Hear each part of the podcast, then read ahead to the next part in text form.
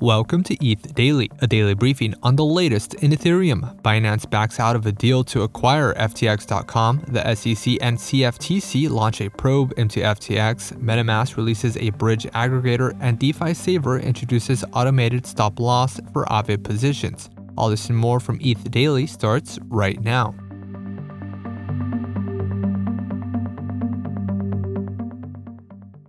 Binance backed out of a deal to acquire its rival FTX.com, citing reports regarding mishandled customer funds, alleged U.S. agency investigations, and findings from its corporate due diligence. In a statement, Binance said they hoped to be able to support FTX's customers, but the issues are beyond their control or ability to help. The decision comes a day after Binance signed a letter of intent to acquire FTX.com. In a memo to staff, Binance CEO CZ said the situation is not a win for Binance. According to the Wall Street Journal, Sam Bankman Fried told investors that FTX is short by as much as $8 billion. FTX's native FTT token is currently down by more than 80%, currently worth less than $4.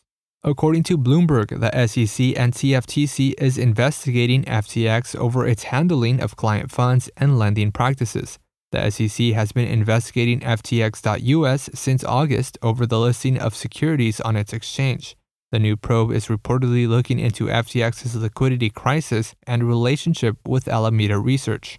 Regulators are also looking into the overlap between management, financials, and the segregation of customer accounts.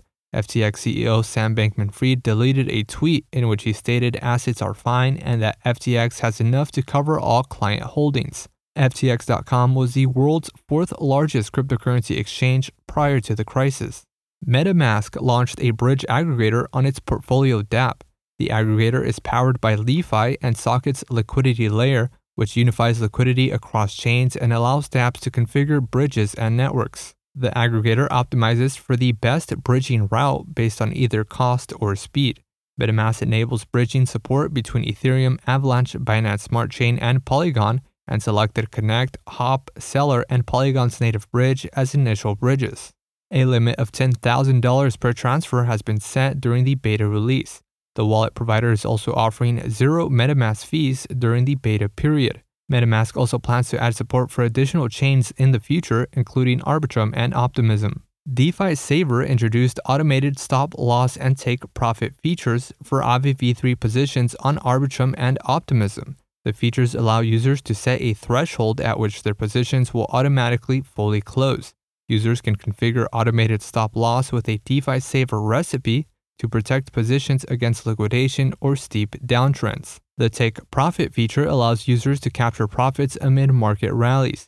DeFi Saver also supports the features for positions on MakerDAO. More than 300 automated transactions have been executed on the platform during this week's market turmoil. DeFi Saver is a dashboard for managing assets across multiple protocols. And lastly, Optimism developer Kelvin Fichter released Magic Mirror, a tool that mirrors Optimism NFTs to Ethereum mainnet. The purpose of the tool is to allow Optimism NFTs to be used as a verified NFT profile picture on Twitter, which currently only supports Ethereum NFTs. The tool is also open source and capable of mirroring NFTs on any Ethereum based chain.